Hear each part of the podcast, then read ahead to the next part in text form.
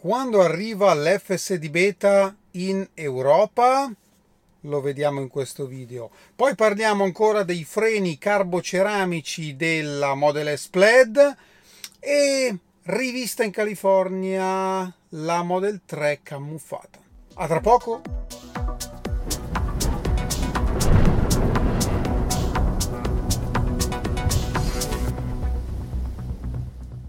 Bentornati a Lampi di Tesla. Ieri si era persa una foto dei gigacasting del Cybertruck nei meandri dell'editing. Ve la faccio vedere adesso.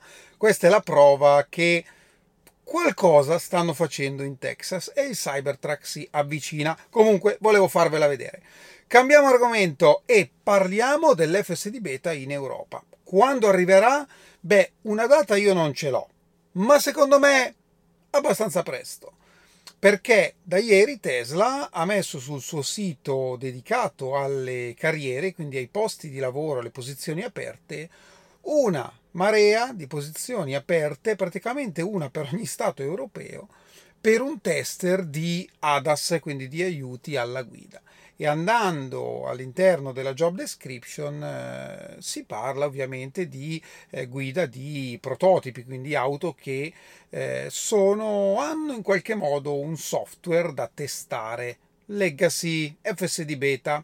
Beh, la trovo una mossa molto interessante e dai, magari il 2024 è l'anno buono, speriamo il 2 giugno Tesla ha messo sullo shop finalmente i freni carboceramici per Model S Plaid. Beh, in 10 minuti sono andati tutti esauriti, quindi se li volevate comprare ci sarà da aspettare un pochino.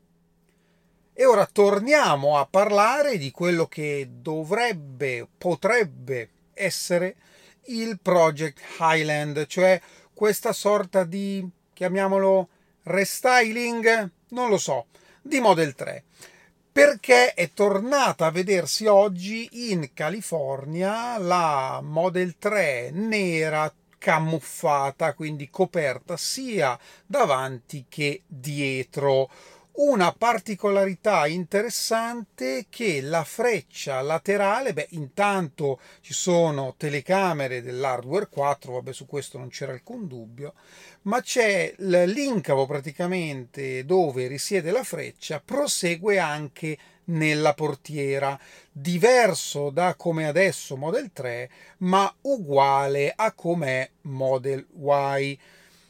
Poi sembra anche che effettivamente da quello che si intravede il faro sia leggermente diverso. Ora, magari Tesla ci sta prendendo tutti in giro e sta facendo andare in giro questa macchina così, giusto per creare hype e magari non ci sarà niente. Magari effettivamente ci sarà un, un piccolo, chiamiamolo, restyling estetico, ma io continuo a credere che se ci sarà effettivamente un qualche cambiamento di Model 3 sarà soprattutto a livello costruttivo, ma questa è una mia interpretazione personale. E comunque rimane il fatto che a oggi sappiamo quello che c'è sul configuratore, domani potrebbe cambiare tutto, prezzo compreso. Quindi io starei attento ad aspettare troppo. Comunque sia, mia interpretazione personale. Questo è tutto per oggi, io vi ringrazio come sempre e ci vediamo alla prossima. Ciao!